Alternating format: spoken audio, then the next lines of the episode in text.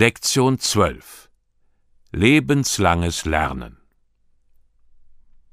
In dieser Lektion sprechen wir über das lebenslange Lernen, also darüber, wie sich Ihr fahrerisches Können vom jungen Fahrer zum routinierten älteren Fahrer entwickelt, welche Aufbauseminare es gibt und welche Weiterbildungen Sie machen können.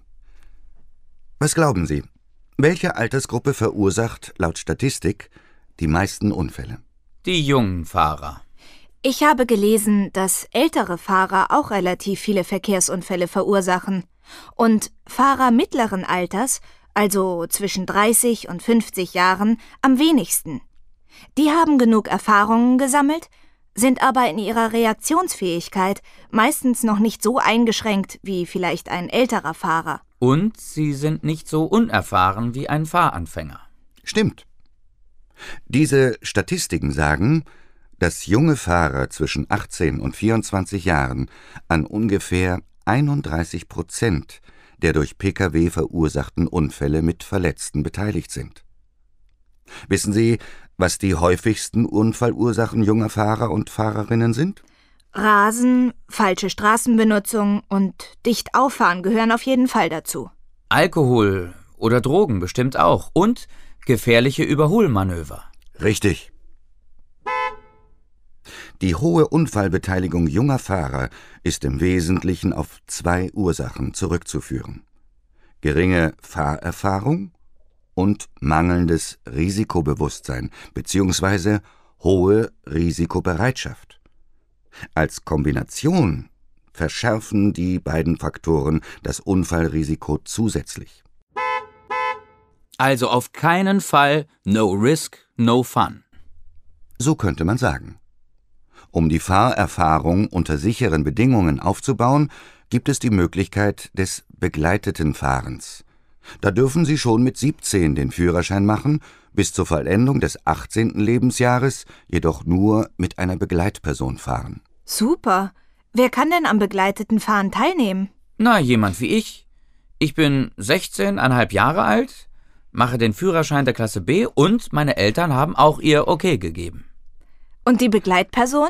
Die muss bei der Antragstellung mindestens 30 Jahre alt sein, fünf Jahre ununterbrochen den Führerschein der Klasse B haben und maximal drei Punkte in Flensburg. Wenn Sie ehrlich sind, wissen Sie es ja selbst. Die Risikobereitschaft bei jungen Menschen ist sehr hoch. Gesetze und Regeln werden in allen Bereichen in Frage gestellt. Natürlich auch im Straßenverkehr. Man will mutig sein und imponieren, kann und will sich die Konsequenzen unüberlegten Handelns einfach nicht vorstellen. Dann will man dem Typen im Fahrzeug nebenan beweisen, dass man schneller ist, und keiner kann einem etwas vorschreiben, denkt man. Richtig cool ist man aber nur, wenn man der Herausforderung widersteht. Und den Führerschein hat man dann auch länger. Ja, aber das Widerstehen fällt eben nicht nur bei Schokolade schwer. Gerade wenn man am Wochenende in die Disco geht oder von Club zu Club zieht, ist man gut gelaunt und denkt nicht darüber nach, was einem alles passieren kann. Genau dann kommt es zu den Disco-Unfällen, von denen man immer wieder in der Zeitung liest. Ja, da denkt man oft, die scheinen alles vergessen zu haben, was sie in der Fahrschule gelernt haben. Vorsicht bei Müdigkeit, Dunkelheit und so weiter. Eigentlich todmüde, aber gleichzeitig voll aufgedreht setzt man sich hinters Steuer. Im Auto mit lauter Musik auf dem Heimweg. Alle Sinne sollten wach sein, dabei ist man sehr müde. Außerdem sollte man bei Dunkelheit sowieso konzentrierter und aufmerksamer sein. Meistens sind wir zu mehreren unterwegs. Da sollte doch wenigstens einer so vernünftig sein. Das gilt vor allem für den Fahrer.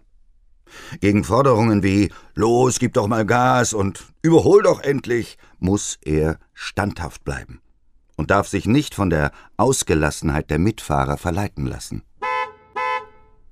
Ich fühle mich gewappnet. Wie Sie vielleicht schon wissen, gibt es verschiedene Aufbauseminare. Als junger Fahrer, der zum ersten Mal eine Fahrerlaubnis erwirbt, haben Sie Ihren Führerschein auf Probe. Die Probezeit dauert zunächst zwei Jahre ab dem Erwerb der Fahrerlaubnis. Bei Auffälligkeiten kann sie sich aber auf vier Jahre verlängern. Bei einem schwerwiegenden Verstoß oder bei zwei weniger schwerwiegenden Verstößen wird man auffällig. Aber allgemein bei allen Verkehrsstraftaten, die in das Verkehrszentralregister eingetragen werden, sowie bei Verkehrsordnungswidrigkeiten mit Bußgeld und Fahrverbot.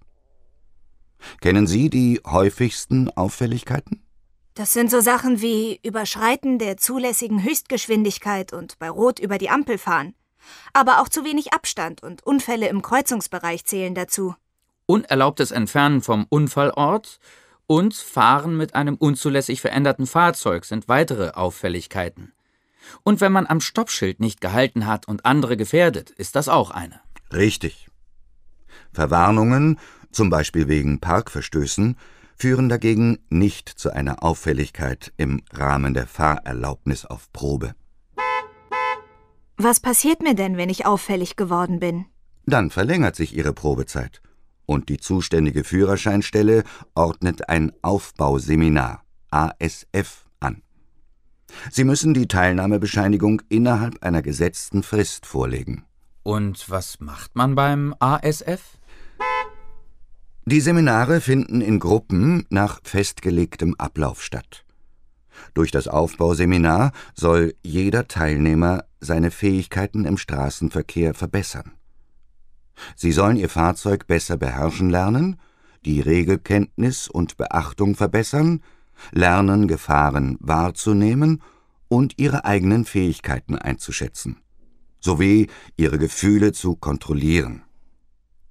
Verantwortungsbewusstsein, Risikobewusstsein und Rücksichtnahme gegenüber anderen Verkehrsteilnehmern sind auch Bestandteile des Seminars. Wer nicht am ASF teilnimmt, dem entzieht die Führerscheinstelle die Fahrerlaubnis. Der Führerschein wird dem Fahrer erst wieder zurückgegeben, wenn die Teilnahmebescheinigung vorliegt. Und was ist, wenn ich nochmal auffällig werde? Das hoffe ich natürlich nicht. Aber wenn es so sein sollte, werden Sie verwarnt und über die Möglichkeit zur Teilnahme an einer verkehrspsychologischen Beratung informiert. Und bevor Sie weiterfragen, nach der dritten Auffälligkeit wird Ihnen die Fahrerlaubnis für mindestens drei Monate entzogen. Die Führerscheinstelle legt fest, wie Sie sie wiederbekommen können. Läuft das für Fahrer, die ihre Probezeit überstanden haben, genauso, wenn sie auffällig werden? Ähnlich. Auch nach der Probezeit kann man Punkte sammeln. Und es können durch die Behörde Maßnahmen empfohlen oder angeordnet werden. So bekommt man beispielsweise bei einem Punktestand zwischen 8 und 13 Punkten eine Verwarnung und den Hinweis, an einem Aufbauseminar teilzunehmen. Kommt man dieser Aufforderung nach, werden zwei bis vier Punkte erlassen. Ah, ja. Und ab 14 bis 17 Punkten wird dieses Seminar dann ohnehin angeordnet, oder? Ja. Es ist dann Pflicht für alle, die bis dahin noch nicht freiwillig teilgenommen haben. Zudem erfolgt der Hinweis, an einer verkehrspsychologischen Beratung teilzunehmen. Tja, und bei 18 Punkten ist der Führerschein dann weg. Stimmt. Und bedenken Sie, die Punkte, die Sie in der Probezeit sammeln, bleiben Ihnen bis zu zehn Jahre erhalten, auch nach der Probezeit. Kann ich die Probezeit eigentlich auch verkürzen? Es gibt tatsächlich die Möglichkeit. Vorausgesetzt, Sie nehmen an einem freiwilligen Seminar für Fahranfänger teil. Dann können Sie Ihre Probezeit um ein Jahr verkürzen. Das ist ja interessant. Da erkundige ich mich mal genauer. Außerdem gibt es doch auch eine Menge guter und nützlicher Weiterbildungen, wie spezielle Sicherheitstrainings oder Kurse zum umweltschonenden Fahren, die für alle Autofahrer Sinn machen. Denken wir in Stichworten nochmal an das letzte Kapitel.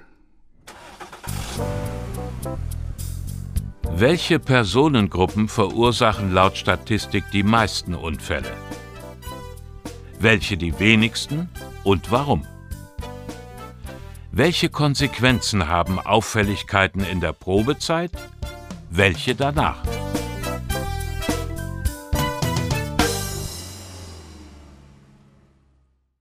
Na? Fällt Ihnen zu allen Fragen etwas ein? Dann fahren Sie mit der nächsten Lektion fort. Sind Sie sich nicht sicher? Dann hören Sie sich das Kapitel doch noch einmal an.